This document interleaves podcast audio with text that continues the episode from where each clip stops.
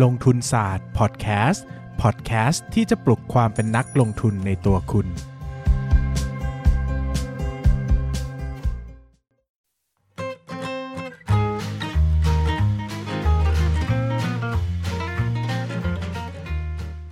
สวัสดีครับ ท่านผู้ฟังลงทุนศาสตร์พอดแคสต์ทุกคน วันนี้ผมมีช่วงพักชมสิ่งที่น่าสนใจมาเล่าให้ทุกคนฟัง ตอนนี้ลงทุนศาสตร์เปิด pre-order หนังสือหุ้นเล่มใหม่นะครับ ชื่อว่า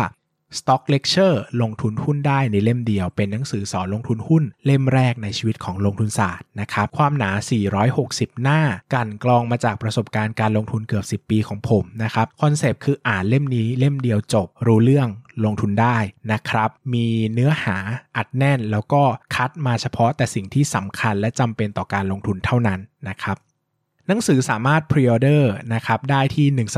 13357 .co นะครับหรือว่า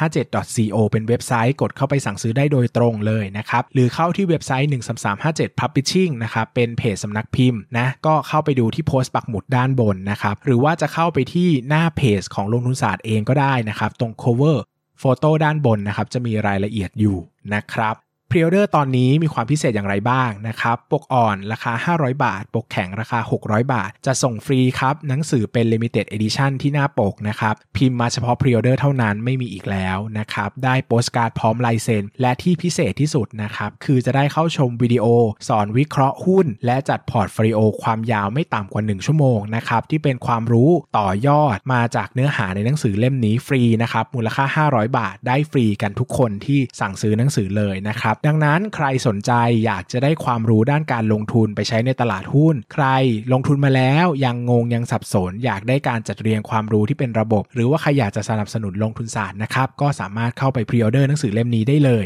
Stock Lecture ลงทุนหุ้นได้ในเล่มเดียว โดยลงทุนศาสตร์ครับ ขอบคุณครับ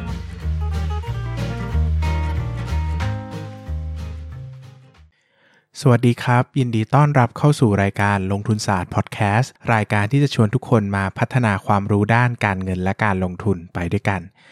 ก่อนอื่นนะครับต้องออกตัวก่อนว่าตอนนี้ผมป่วยอยู่นะครับแล้วก็ค่อนข้างหนักนิดนึงนะครับ ดังนั้นเนี่ยอาจจะไม่ได้สามารถพูดได้นานๆนะครับ เนื่องจาก ปัญหาที่ป่วยอยู่เนี่ยมันเป็นปัญหาในช่องปากด้วยนะครับ ก็กำลังรักษาอยู่นะครับ มันก็จะพูดนานแล้วมันจะพูดไม่ไหว มันจะเจ็บนะครับ ก็ยังไงก็เป็นสั้นๆละกันในช่วงนี้นะครับ ช่วง episode แถวๆนี้ก็จะเน้นสั้นๆไปก่อนนะครับ ก็เข้าประเด็นเร็วๆนะครับ ก็จะไม่นอกเรื่องนะครับ เนื่องจากพูดไม่ไหวนะครับ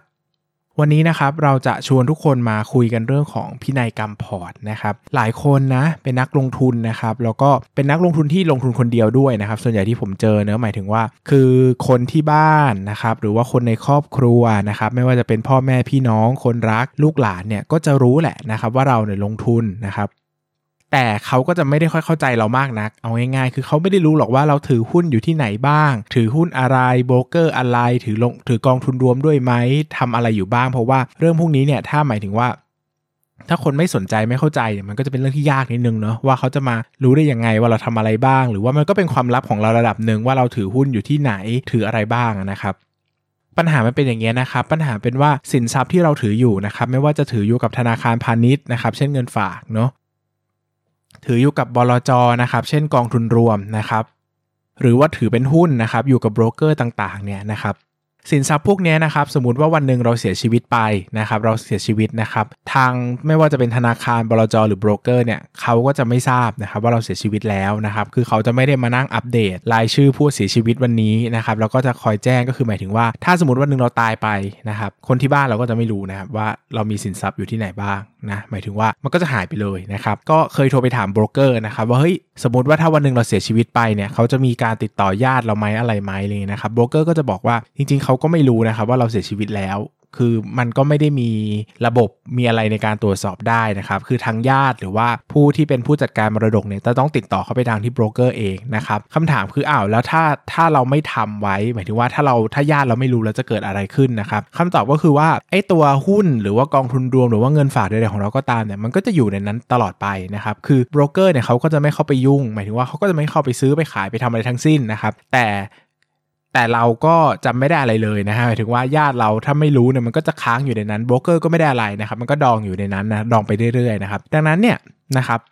สิ่งสำคัญเนี่ยคือผมก็บอกว่าเฮ้ยเราควรจะทำสิ่งที่เรียกว่าพินัยกรรมพอร์ตเนาะพินัยกรรมพอร์ตเนี่ยไม่ได้หมายความว่าให้เรามานั่งเขียนพินัยกรรมว่าจะให้ใครอะไรยังไงบ้างนะครับ เพียงแต่จดรายละเอียดไว้หน่อยนะครับว่าเฮ้ยเราเนี่ย มีพอร์ตอยู่ที่ไหนบ้างนะครับ มีพอร์ตอยู่ที่ไหนบ้าง ตั้งแต่ไล่ตั้งแต่เงินฝากเลยนะครับ เงินฝากมีอยู่ที่ไหนบ้างนะครับเท่าไหร่บ้างนะ ใส่รายละเอียดนิดนึงนะครับ แล้วก็ตัวของออกองทุนรวมมีอยู่ที่ไหนบ้างนะครับ แล้วก็หุ้นมีอยู่ที่ไหนบ้างนะหุ้น ไทยหุ้นต่างประเทศอะไรเงี้ยนะครับเขียนไว้ให้ละเอียดนิดนึงอาจจะไม่ต้องเขียนเป็นจำนวนชัดเจนก็ได้นะครับเพียงแต่เขียนนิดนึงนะครับว่าเอ้ย สมมุติว่าเขาจะต้องไปติดต่อเนี่ยเราคิดว่าเขาจะติดต่อได้ง่ายนะครับก็คืออาจจะแบบว่าอออธิบายนิดนึงนะครับมันคือโบรกเกอร์อะไรนะครับอะไรยังไงบ้าง ถ้าเรามีเลขที่พอร์ตเลยก็ใส่ไปนิดนึงนะครับเผื่อมันจะง่ายขึ้นในการตรวจสอบนะครับเพราะว่าเราเนี่ย ก็ควรจะต้องเผื่อใจเนาะเผื่อกรณีฉุกเฉินนะครับ คือเฮ้ยถ้าเราป่วยนะครับแล้วก็เสียชีวิตไปอย่างช้าๆนะครับเช่นป่วยเป็นโรคนู่นโรคนี่นะครับก็มีเวลาสั่งเสียมีเวลาบอกเนี่ยผมว่ามันก็อาจจะไม่ได้อาจจะไม่ได้อาจจะไม่ได้กระทันหันนะครับ เพียงแต่ถ้ามันมีอะไรกระทันหันขึ้นมาล่ะนะครับ เช่น อุบัติเหตุนะครับ หรือว่าเสียชีวิตแบบเป็นโรคร้ายแรงที่ ไปเลยนะครับ เช่นเส้นเส้นเลือดหัวใจตีบอย่างเงี้ยส่วนใหญ่ก็จะไปเลยนะครับ ก็แบบนี้เนี่ยมันก็ไม่มีเวลาสั่งเสียนะครับ หรือบางทีเราเป็นโรคร้ายแรงบางอย่างนะ เราก็อาจจะไม่มีอารมณ์มานึกถึงสิ่งเหล่านี้ก็ได้นะเราห่วงแต่ชีวิตไม่ได้ห่วงเงินแล้วนะจุดๆนั้นเนี่ยนะครับก็ความจริงผมก็สนับสนุนว่าทำไว้หน่อยนะครับทำไว้หน่อยก็อาจจะบอกที่บ้านไว้คร่าวๆนะครับ อธิบายนะถ้าเขาจะจะตกใจก็บอกว่าเอ้ยจริง ๆ เราไม่ได้อะไรนะครับ เพียงแต่ อธิบายไว้นะครับเพื่อที่ว่าเงินที่เราลงทุนมา มันจะได้ไม่ศูนย์นะครับ มันจะได้ไม่หายไปเฉยๆนะครับ อย่างตัวผมเองเนี่ยก็จะเขียนไว้ละเอียดเลยนะครับ ว่าลงทุนในหุ้นอยู่เท่าไหร่บ้างนะครับ ลงทุนในกองทุนรวมอยู่เท่าไหร่บ้างหุ้นไทยเท่าไหร่หุ้นต่างประเทศเท่าไหร่นะครับ แล้วก็บอกชื่อโบรกเกอร์ไว้ครบเลยนะครับ เพื่อที่จะให้ทางญาตินะครับ ถ้าวันหนึ่งผมเสียชีวิตเนี่ยญาติเขาก็จะได้ไปจัดการได้ถูกต้องนะครับ รวมไปถึงบางโบรกที่ผม อาจจะไม่ได้มีหุ้นแล้วนะ ผมก็ใส่ไว้ด้วยนะว่าไม่มีหุ้นแล้วเผื่อจะไปปิดอะไรให้มันเรียบร้อยนะครับ ก็จะได้ง่ายหน่อยสำหรับการทำงานของทุกคนนะครับ คราวนี้นะสิ่งที่ผมจะบอกก็คือว่าเฮ้ยเราไม่ได้เขียนแค่ว่าเรามีหุ้นอยู่ที่ไหนบ้าง เรามีกองทุนรวมอยู่ที่ไหนบ้างนะครับหรือว่าเรามีเงินฝากอยู่ที่ไหนบ้างนะครับเพียงแต่เราควรจะเขียนวิธีจัดการต่อให้เขาด้วยนะสมมติหมายถึงหมายหมายความว่าสมมติว่าวันนี้เราเสียชีวิตไปแล้วนะครับคนข้างหลังเราเนี่ยจะต้องจัดการกับสินทรัพย์ที่เรามีนะครับไม่ว่าจะเป็นหุ้นกองทุนรวมนะครับหรือว่าเงินฝากเงินฝากไม่ยากเนะก็แค่เปลี่ยนชื่อนะมาฝากในฐานะคนในครอบครัวอะไรเงี้ยนะครับ แต่หุ้นกับกองทุนรวมเนี่ยเราก็ต้องมองลักษณะคนในครอบครัวเราหน่อยว่าเฮ้ยมันจะไปทางไหนดีนะ เช่น สมมุติว่าคนในครอบครัวเราพอมีความรู้พื้นฐานด้านการลงทุนอยู่บ้างนะครับ เราอาจจะให้เขาลงทุนใน ในกองทุนรวมต่อก็ได้นะ เราจะบอกว่าเฮ้ยเลือกกองนี้นี้นี้หรือว่าอาจจะง่ายสุดก็อาจจะเป็นเลือกอินเด็กฟันไปเลยนะครับ ซื้ออินเด็กฟันของประเทศไทยรวมกับต่างประเทศกระจายกันเพื่อกระจายความเสี่ยงนะ แบบนี้ก็เหมาตลาดไปก็เสี่ยงไม่มากก็ได้นะครับ หรือว่าถ้าบางบ้านนะบางบ้านแบบมีคนที่มีความรู้ด้านการลงทุนอยู่แล้วนะครับ ผมก็เจอหลายบ้านเนอะที่เหมือนพ่อก็เป็นนักลงทุนลูกก็เป็นนักลงทุน แต่แยกกันเล่นไม่ค่อยสนใจกันอะไรเงี้ยนะบางทีอะพ่อเป็นเทคนิคลูกเป็น VI ก็มีนะนะครับแบบนี้เนี่ยก็อาจจะให้ให้สิทธิ์ นะให้สิทธิ์คนที่เขาอยู่ข้างหลังเนี่ยตัดสินใจเลยก็ได้ว่า เฮ้ยเขาคิดว่าหุ้นเนี่ยมันควรจะขายไหมหรือมันควรจะถือต่อหรือยังไงนะครับเพราะว่าแบบนี้อาจจะไม่น่าเป็นห่วงเขาอาจจะกะเวลาซื้อเวลาขายได้ถูกต้องเช่นโอ้ยตอนนี้เกิดวิกฤตอย่าเพิ่งขายดีกว่านะครับหรือว่าตอนนี้ตลาดกำลังขึ้นดีเลยถืออีกหน่อย หรือว่าเฮ้ยตอนนี้มันเต็มแวลูแล้วนะครับขายดีกว่าแบบนี้มันก็สามารถทำได้นะครับสามารถทำได้ หรือว่านะครับเอ่อ สำหรับผมเองเนี่ยอย่างผมยกตัวอย่างนะครับ ที่บ้านผมเนี่ยไม่มีความไม่ไม่มีใครมีความรู้ด้านการลงทุนเลยนะ absolutely not นะครับ ก็ไม่มีเลยนะ ทุกคนศูนย์หมดนะครับ ก็ผมก็จะเขียนไว้เลยว่าหุ้นเนี่ยให้ทยอยขายให้หมดนะภายใน 1 เดือนนะผมก็กลัวเรื่องของสภาพคล่องไว้ถ้ามันไปเร่งขายภายในวัน 2 วันเนี่ยกลัวว่าราคามันจะตกต่ำเกินไป ก็บอกว่าให้แบ่งทยอยขายให้หมดทั้งพอร์ตภายในเวลา 1 เดือนนะครับแล้วก็เออไม่ต้องเล่นหุ้นอีก